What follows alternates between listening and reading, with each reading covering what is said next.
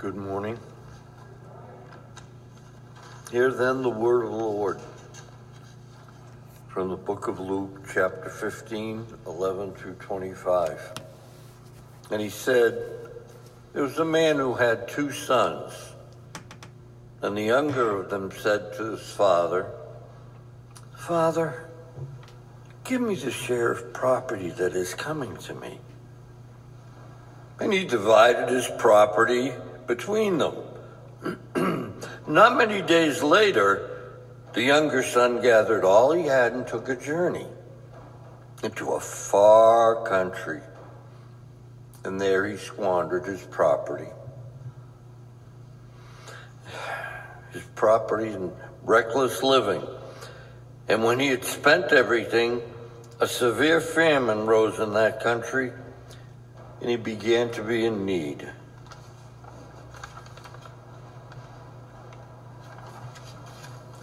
So he went and hired himself out to one of the citizens of that country who sent him into his fields to feed pigs. And he was longing to be fed with the pods that the pigs ate. And no one gave him anything. But when he came to himself, he said, How many of my father's hired servants have more than enough bread? But I perish here with hunger. I will arise and go to my father, and I will say to him, Father, I have sinned against heaven and before you. I am no longer worthy to be called your son. Treat me as one of your hired servants. And he arose and came to his father.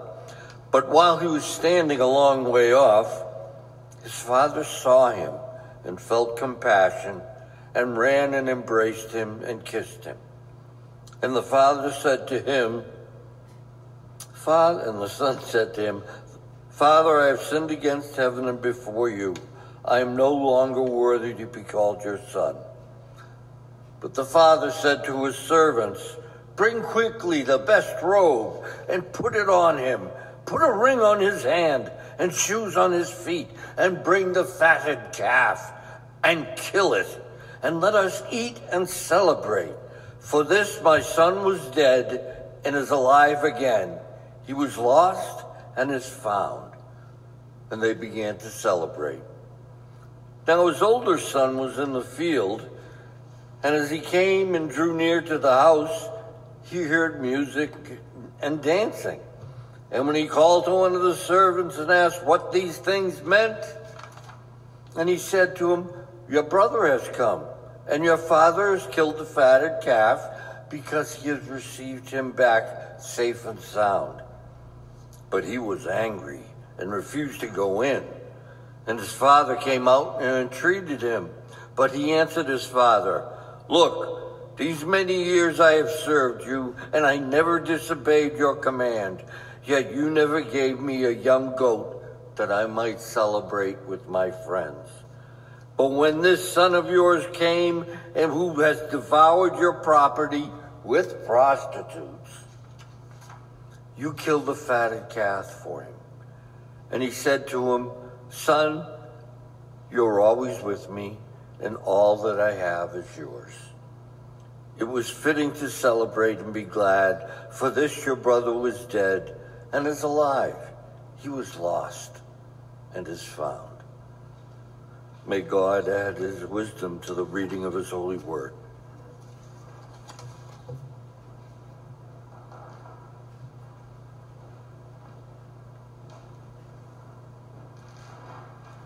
Amen.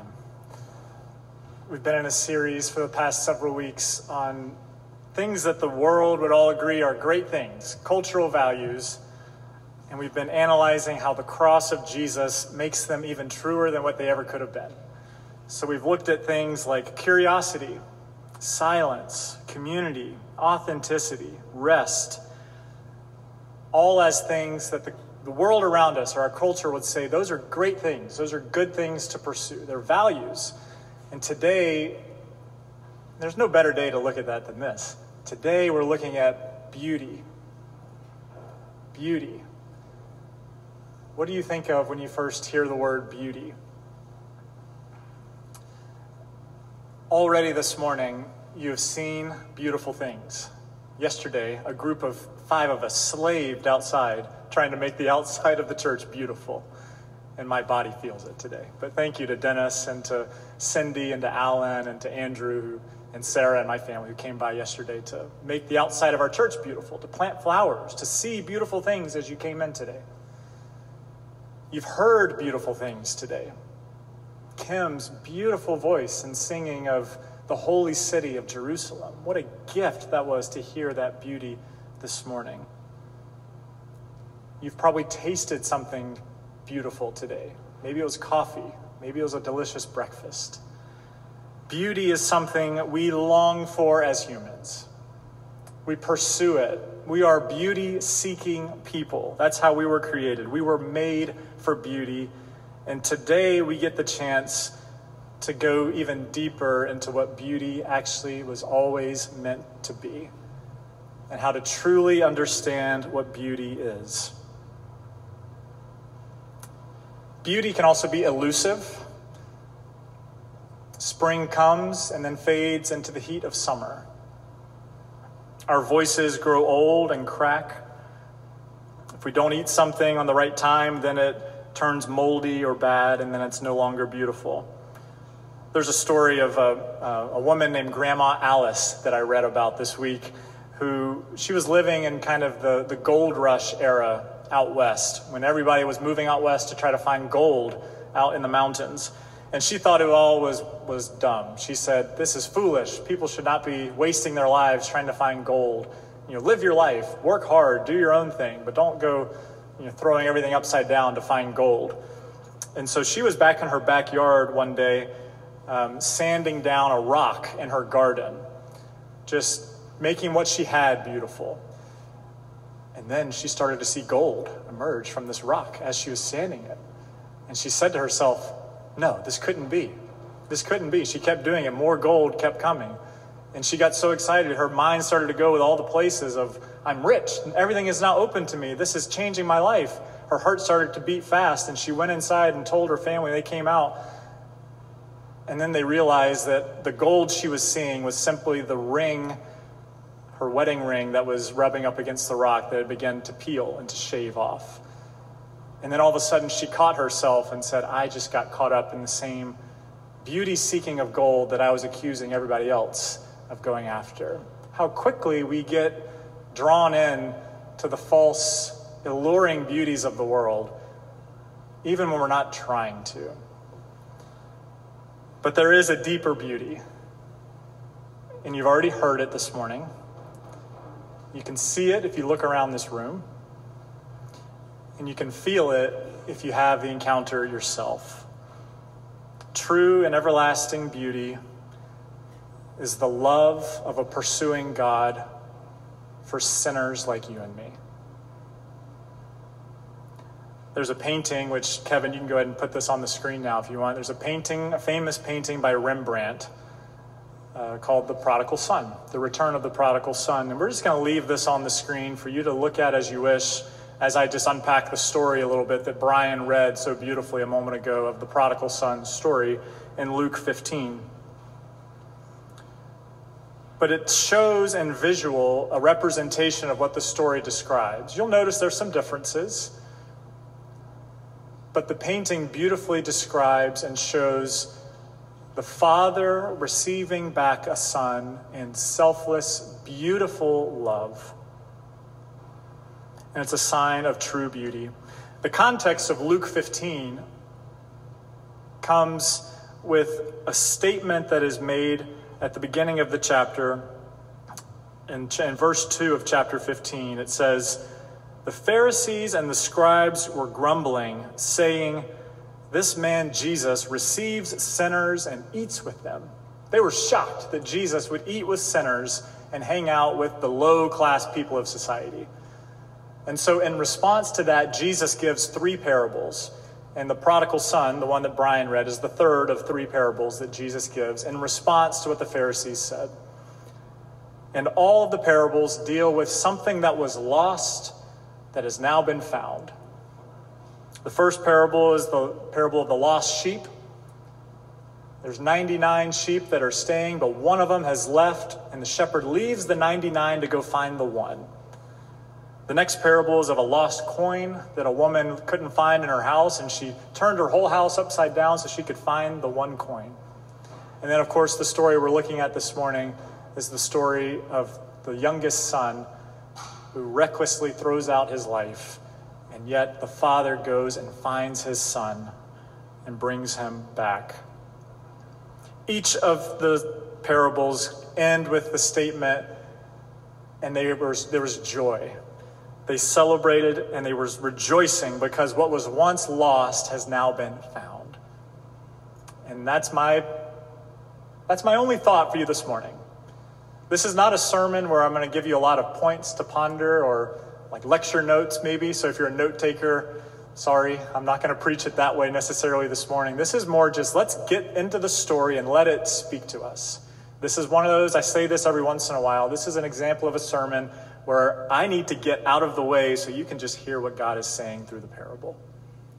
And the point is, what once was lost now has been found. And that is true beauty. Every other beauty in the world points to that beauty. That runaways can be found and be restored. We pursue beauty, God pursues us. Because the implication is that for God, we are beautiful. He pursues beautiful things. So let's just start looking at the story a little bit this morning. The younger son, verses 11 to 19. How did the younger son pursue beauty in his life? It says in verse 12 that he went to his father and asked for an early share of his inheritance for wealth. That he would get an advancement of the wealth that was coming to him. And his father gave it to him. And it says, Then he went and traveled to a faraway country he was seemingly discontent with his current, maybe ordinary, boring life at home, on the farm, maybe. And he was desiring to do something more. He wanted to pursue beauty by going and doing something extravagant, going to a faraway place. It doesn't say how long he was at that faraway country.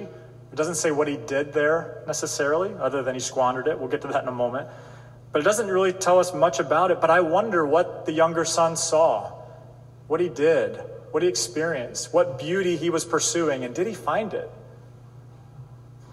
Did he experience great things? Did he find what he wanted to find? There are no indications from the story that he did. It didn't tell us that he found what he was looking for. But I bet if you asked him in the middle of it if he was enjoying himself, I bet he would have said yes. Because that's how we work as humans, is when we make a decision, you think you make the right decision until you know you made the wrong decision. So until the moment where you have absolute certainty that it was a bad decision you make, you're going to convince yourself that it was the right thing to do.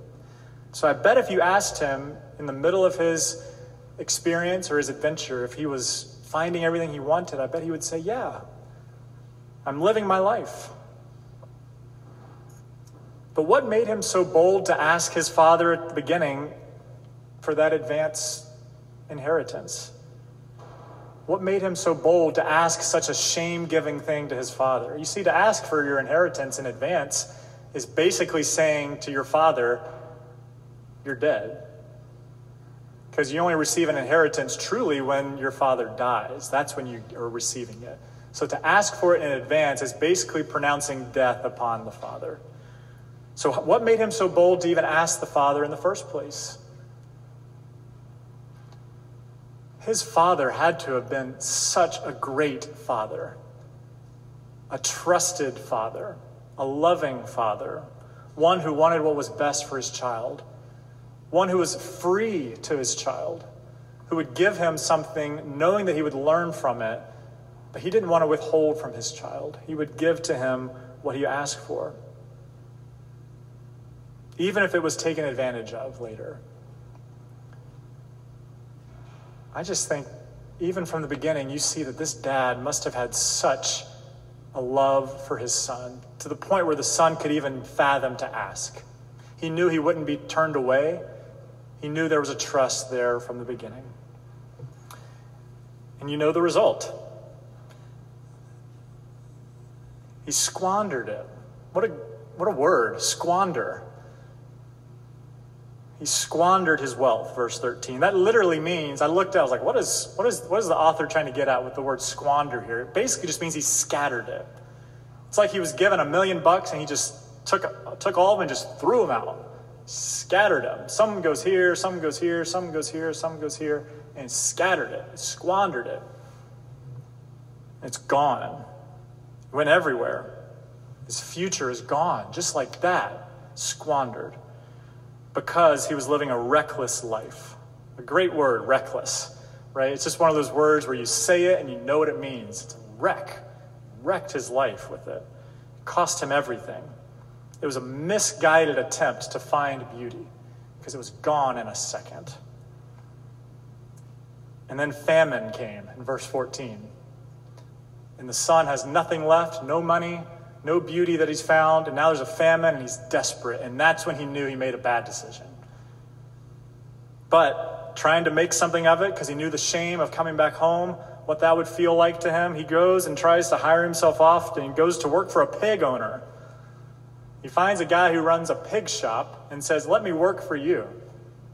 All while in the back saying, Maybe worst case scenario, at least I got a meal. I can eat what the pigs eat. And even worse than that, they wouldn't give him what the pigs would eat. That's how bad the scenario got. He wanted to eat the pig food and they wouldn't even give it to him. So finally, at the end of all that, rationality comes. Verses 17, 18, and 19. Verse 17, it says, When he came to himself, boom, lights come on. You made a bad decision, younger son. I'm, I'm in a bad place. I have nowhere to go. Bad decision. Rationality comes, lights turn on.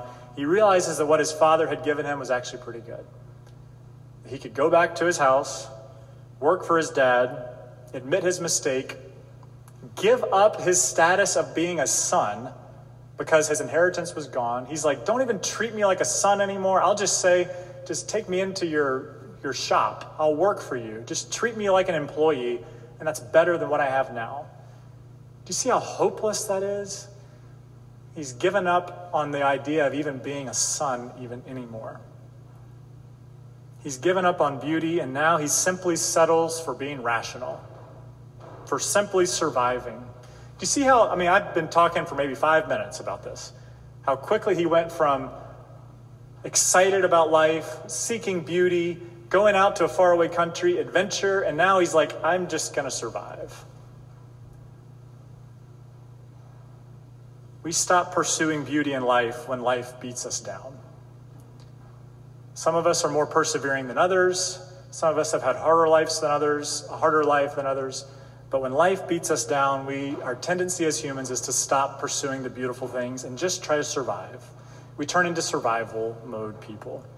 We simply settle for the basics. Just get a house and a job, no more beauty seeking. Now we're just simply living at best maybe still wandering, deep down in our souls, still knowing we're lost. And so he swallows his pride and says, I'll go home. I don't know where else to go. I'll go home to his trusted father who trusted him enough to give him everything, who loved him enough to give him an early inheritance, who didn't hold him back or question him, but instead freely let him go in love. And so, verse 20, he arose and came to his father. Let's talk about that father for a second. We've learned just through between the lines that he was probably a great dad, loved his son, trusted him, trusted him enough to let him freely choose what he wanted. How did the father pursue beauty in his life? All we know about the father from this story is that he had two sons and a farm, some kind of business. His life was set up, was setting up a life that he could one day pass along to his two sons, something that he could give to his sons. We know nothing else from him other than he had this property and he had his sons and he had some servants. But what we do know is that right from the beginning, verse 11, is that this story, while it's traditionally known as the story of the prodigal son, this story is really all about the Father. Verse 11 And Jesus said, There was a man who had two sons. It's not, there was a son who had a dad and a brother. This story is about the father. He is the central character of the story. And he gives a beautiful, five-fold, spontaneous response to the slightest sight of his son in the distance. He saw him. He had compassion for him. He ran to him. He embraced him. He kissed him. Feel the action of beauty there.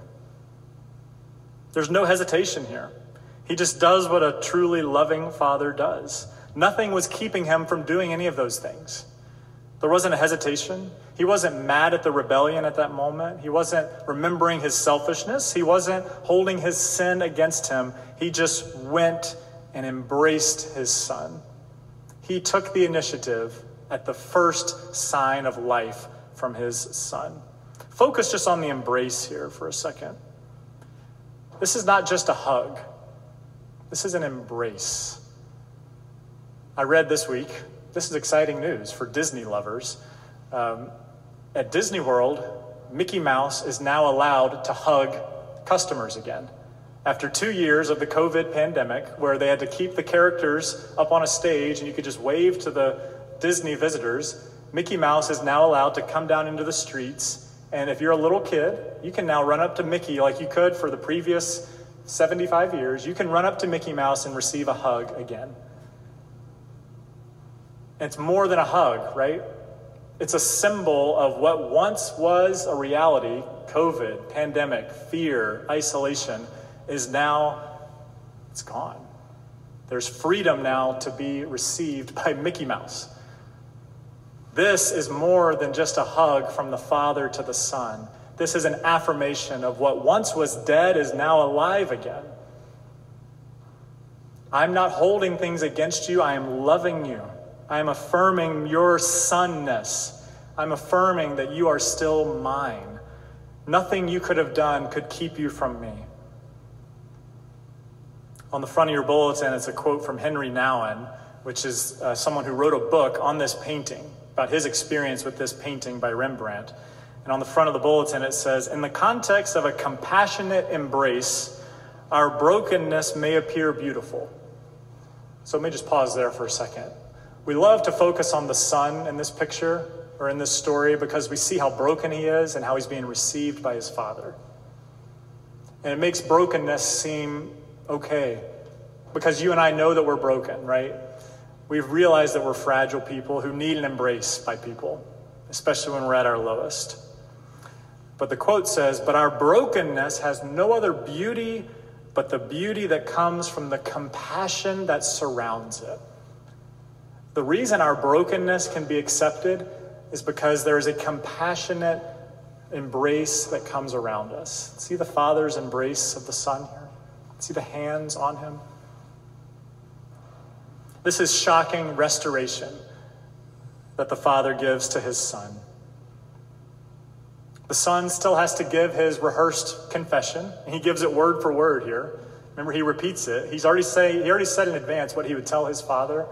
And you can tell, just like a good actor, he just needs to get it out because he memorized it so well. I just need to get out my confession. And so he did. And what does the father do? I was talking to Brian about this earlier. The father ignores it. He didn't even need him to say it. He says, what does he say right afterward? He says, But the father said to his servants, he doesn't even acknowledge what he, what he said necessarily. He just says, My servants, bring him Bring him the robe. Put a ring on his hand. Put shoes on his feet. Bring the fattened calf to eat and celebrate. You see those five things? He gave the fivefold spontaneous response when he saw him off in the distance, and now he gives five more spontaneous, joy giving celebration things. All this is initiated by the gracious pursuit of the Father. While he was still a long way off, the Father saw him and ran to him. Far off. I'll ask you this morning is in what sense was the son far off? Physically, sure. 100 yards, 200 yards. However, whatever's the farthest distance where you can be seen, that's how far off he was physically. But was it far off in other senses too? Relationally, emotionally, spiritually.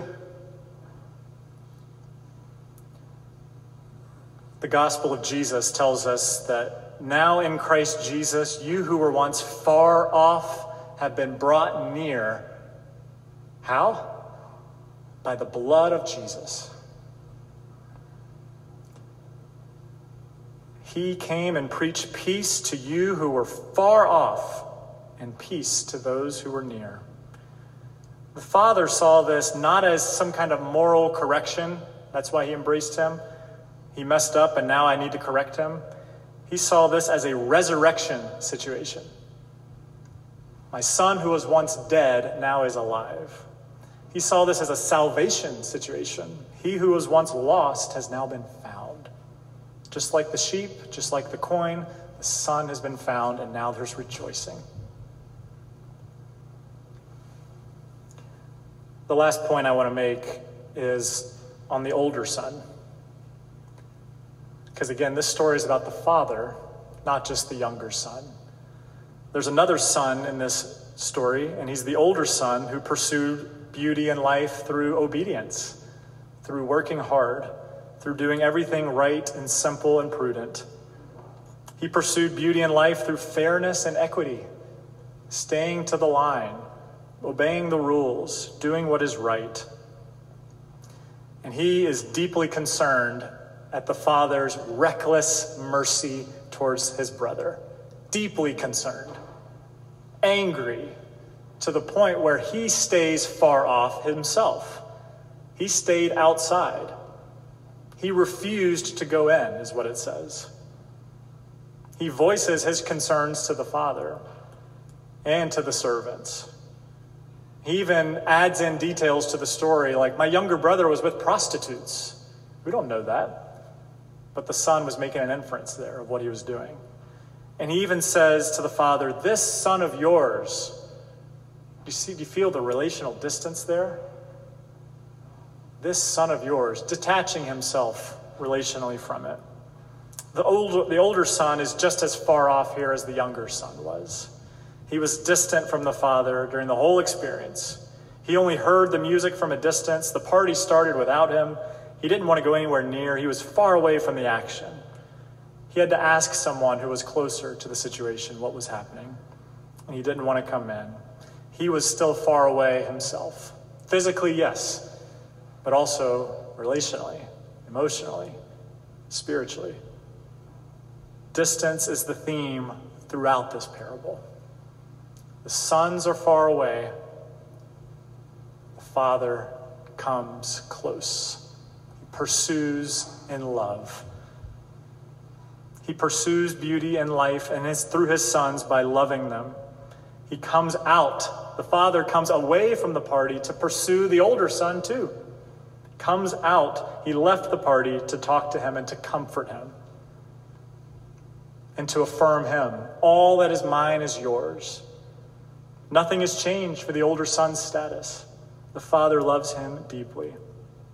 Joy does not get overlooked or skipped in the father's house. Joy is there for the younger son. Joy is still remaining for the older son because of the pursuing love of the father. So, as we wrap up for us today on a day like Palm Sunday, we think about Jesus intentionally getting on a donkey outside the city of Jerusalem, coming near to those inside the city walls in humility, knowing what was inside those city gates. He came from outside to in, pursuing his people in love taking on what we'll see later this week as the most unbeautiful thing you could imagine. The ugliness of the cross of Calvary, laying down his life, taking on the scorn of the world, showing us the full extent of what the Father in this parable is like,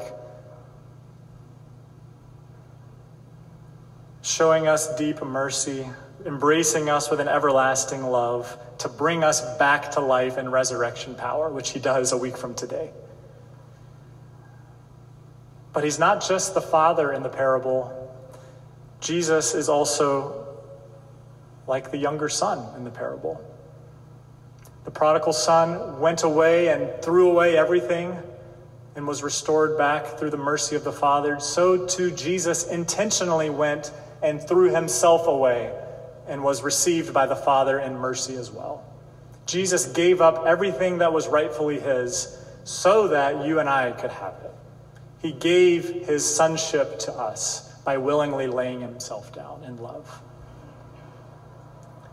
And Jesus is also the older son who was perfectly obedient and yet shows us the true love of the Father that frees us from the bondage of resentment. As Henri Nouwen says, Jesus is sent by God to reveal God's unremitting love for all his resentful children and to offer himself as a way home. And when we see God like this, our lives turn into beauty seeking lives once again. The psalmist says, There's one thing that I ask for. Psalm 27 one thing that I ask for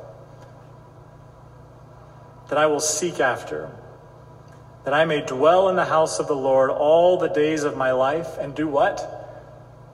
Gaze upon the beauty of the Lord because that's what God is immensely beautiful. And He's beautiful because of the love that He has shown us. I'll finish with this illustration. Um, I was talking to my neighbor this week on Warren Street. Maybe you guys know this person. Um, but I was walking by his house and I, he was painting his fence. And in his front yard, he has these little, this time of year, these little blue flowers just emerge all over his front and backyard.